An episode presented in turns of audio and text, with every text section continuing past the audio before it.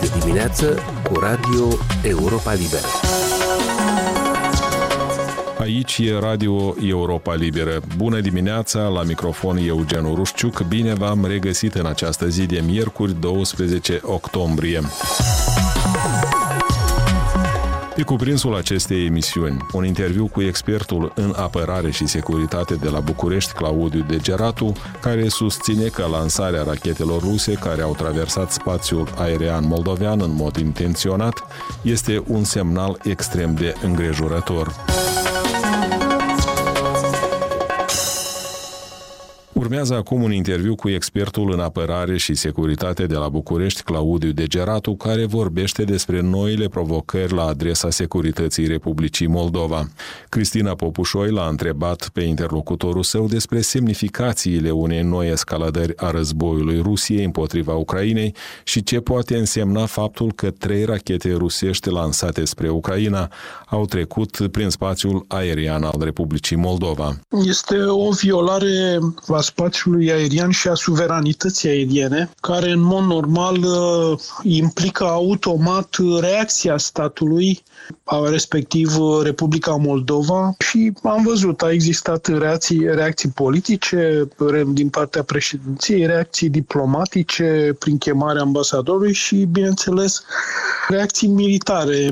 Și această reacție militară, în cazul Moldovei, a presupus uh, probabil supravegherea sau monitorizarea pe cât s-a putut acestor acțiuni militare din partea Rusiei. Pe de altă parte, din punct de vedere strategic, e un semnal destul de îngrijorător pentru Republica Moldova, că Federația Rusă este dispusă să abuzeze extrem de mult de această situație și invocând această, acest conflict cu Ucraina să încerce să atragă și Moldova într-un conflict. Riscul exista, eu l-am mai menționat chiar și spuneam foarte clar că este greu de evitat implicarea pentru că Federația Rusă nu este dispusă să respecte întru totul statutul independent al uh, Republicii Moldova. Încercând să dezvoltăm un pic uh, acest aspect al uh, problemei, dumneavoastră credeți că, iată, aceste traversări a spațiului aerian a Republicii Moldova de către rachetele rusești ar trebui să fie tratate ca un accident pentru că Republica Moldova ar fi un teritoriu colateral, să zicem, cu o amplasare geografică nefericită sau ar trebui să fie tratat ca o avertizare pentru Chișinău despre cum ar putea eventual să se extindă aceste acțiuni militare ale Federației Ruse?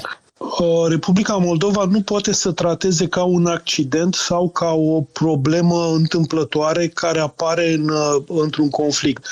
Pentru că discutăm de rachete de croazieră care au o acuratețe și uh, o manevrabilitate deosebită. Nu discutăm de lovituri de obuziere sau de muniție neghidată care din întâmplare traversează teritoriul uh, Republicii Moldova sau sau cad pe teritoriul Republicii Moldova.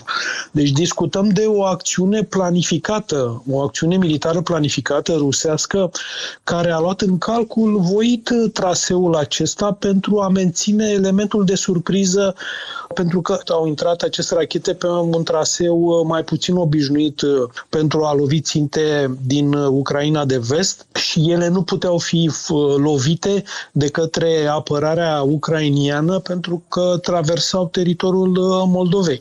Deci a existat uh, un act planificat, voit de a folosi spațiul aerian uh, a Republicii Moldova și deci nu există niciun motiv să fie considerat doar un incident de acest fel. Mai ales că luni de zile Republica Moldova a transmis oficial Moscovei să evite implicarea sub orice formă a Republicii Moldova în acest conflict. Deci au existat multe mesaje pe care și noi le-am văzut de la distanță în, în acest sens, iar uh, Federația Rusă a decis să nu țină seama de aceste mesaje politice clar uh, transmise de la Chișinău. Ținând cont de aceste evoluții, domnule Degeratu, cum credeți că s-au uh, metamorfozat sau se schimbă, iată, riscurile militare uh, din partea Federației Ruse în privința Republicii Moldova?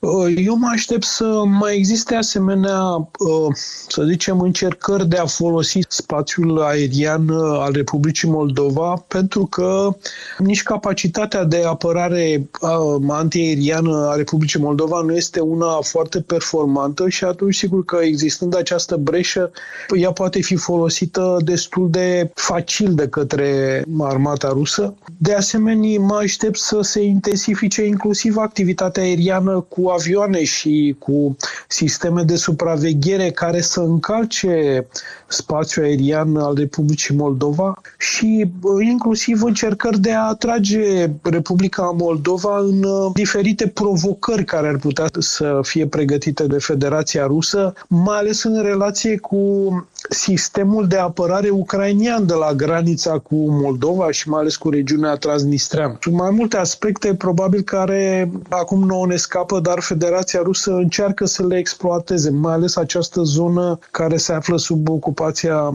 armatei ruse. Domnule Degeratu, ați spus că Federația Rusă va încerca să folosească sau să exploateze și Republica Moldova, v-ați referit la spațiul său aerian, dar și ați vorbit despre regiunea transnistreană necontrolată de autoritățile constituționale de la Chișinău, care de fapt, de facto e controlată de uh, Moscova.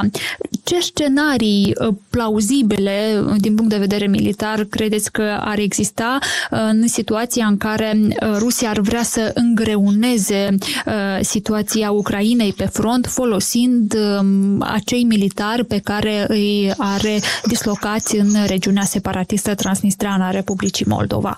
Din câte îmi dau seama, forța rusă din Transnistria nu are o capacitate ofensivă, adică să, să desfășoare activități ofensive în adâncimea teritoriului ucrainian. Dar pot executa lovituri uh, peste graniță, pot uh, genera incidente armate la graniță, pot uh, prin manevre militare să sugereze amenințări militare împotriva sistemului de apărare ucrainian. Și de aici situația poate escalada, adică este de ajuns să avem asemenea acțiuni, de exemplu lovituri peste graniță sau împușcături uh, între forțele de graniță de pe o parte și pe alta și atunci sigur că acest lucru ar putea să degenereze, să, să avem o ripostă și din partea forțelor ruse staționate acolo și din partea forțelor ucrainiene care supraveghează de fapt granița cu Transnistria. Domnule Degeratu, am vrea să vă întrebăm ce s-ar fi întâmplat dacă pur ipotetic rachetele rusești ar fi trecut fie și rătăcite prin spațiul aerian al României? Bun, aici, sigur, există un sistem de apărare antirachetă. Mă rog, îl avem uh, și sistemul Patriot, care probabil uh, ar fi avut o eficiență puțin mai scăzută, dar mai există și un sistem de apărare antirachetă adus de către forțele franceze. Mai avem și sistemul de apărare antirachetă de la Deveselu.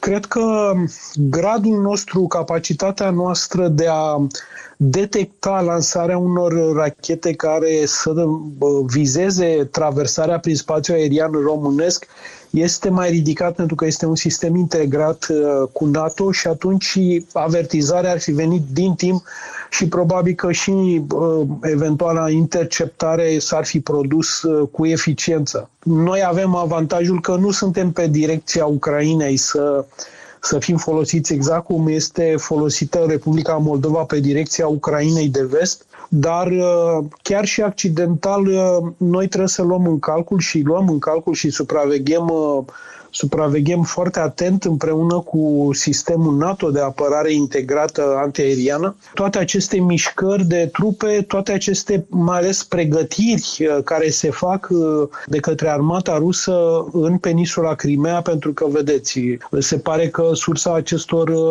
rachete de croazieră ar fi din peninsula Crimea, probabil și din Caspica, dar în orice caz activitatea militară din peninsula Crimea și din Marea Neagră în general este atent supravegheată de NATO și de către România.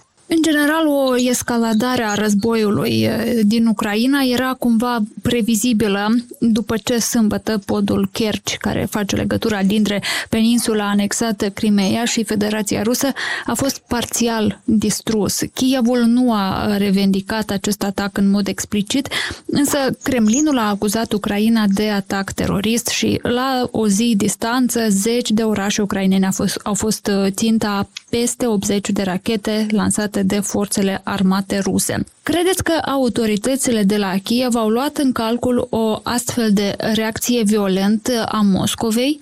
Cu siguranță au luat în calcul o asemenea reacție violentă. Cred că armata ucraineană se pregătește pentru o gamă foarte largă de scenarii, inclusiv scenariul loviturilor nucleare tactice. Adică armata ucraineană și, în general, conflictul este destul de avansat încât să ia în calcul uh, scenarii multiple, nu doar uh, evoluția simplă, tactică, cu ce se întâmplă în regiunile ocupate și pe linia de contact, linia de front din regiunile în care se duce lupta și se ia în calcul faptul că Federația Rusă are capacitatea de a folosi lovituri de bombardament strategic uh, pe tot teritoriul Ucrainei. Aceasta este, să zicem, ăsta este atul principal al Federației Ruse, al armatei ruse, că poate să lovească strategic în oriunde în Ucraina, folosind ori lansatoare de rachete balistice terestre, ori de pe nave, ori aeriene din avioane de bombardament strategic și atunci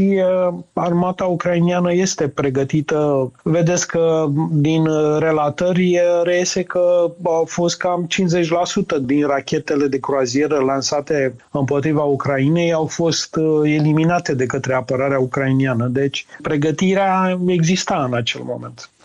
Acum că războiul pare să fie intrat într-o fază mai activă și mai rapidă decât, de exemplu, acum o lună, cu atacuri violente pe care le vedem uh, lansate de armata rusă asupra, de cele mai multe ori, a civililor și a infrastructurii civile din uh, Ucraina, credeți că Occidentul își va intensifica sprijinul militar și financiar pentru Ucraina sau, din potrivă, va alege cumva să-și tempereze ajutoarele pentru a nu alimenta, de exemplu, și mai mai multă violență din partea Moscovei?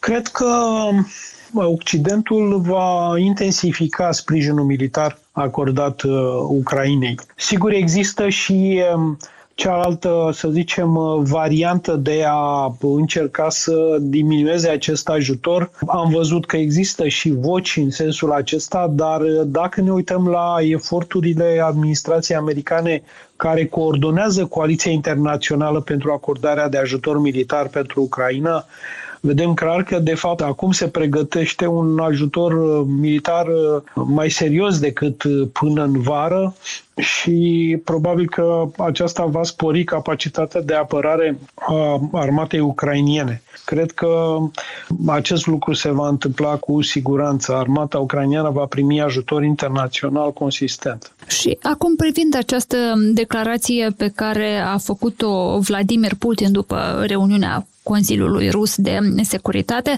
că dacă Ucraina va continua ceea ce el numește atacuri teroriste, atunci riposta rusă va fi uh, mai dură. Cât de rațională este o asemenea condiție? Adică ce ar trebui să facă acum Kievul în uh, viziunea Moscovei? Să cedeze doar pentru a-i face pe plac uh, Kremlinului și pentru a evita atacurile? Da, cred că se păstrează aceeași retorică cu cerințe maximaliste din partea Federației Ruse de a capitula total, de a accepta toate condițiile Moscovei Ehm, după cum vedeți, nici Moscova nu discută despre negocieri sau despre un plan de pace sau de încetarea focului. S-a ajuns, exact cum ați spus, s-a ajuns într-o fază a conflictului în care escaladarea este cuvântul de ordine, mai multe acțiuni, multe sunt asimetrice. Claudiu Degeratu, expert român în apărare și securitate, intervievat de Cristina Popușoi. Emisiunea noastră se apropie de final, o emisiune care însă este accesibilă mereu și pe internet la adresa moldova.europalibera.org, rubrica radio. Recomandarea noastră din totdeauna este să ne urmăriți și pe Facebook, Instagram, YouTube, alte rețele și platforme. Sunt Eugen Rușciuc, vă mulțumesc pentru atenție și vă urez o zi frumoasă. Aici e Radio Europa Liberă.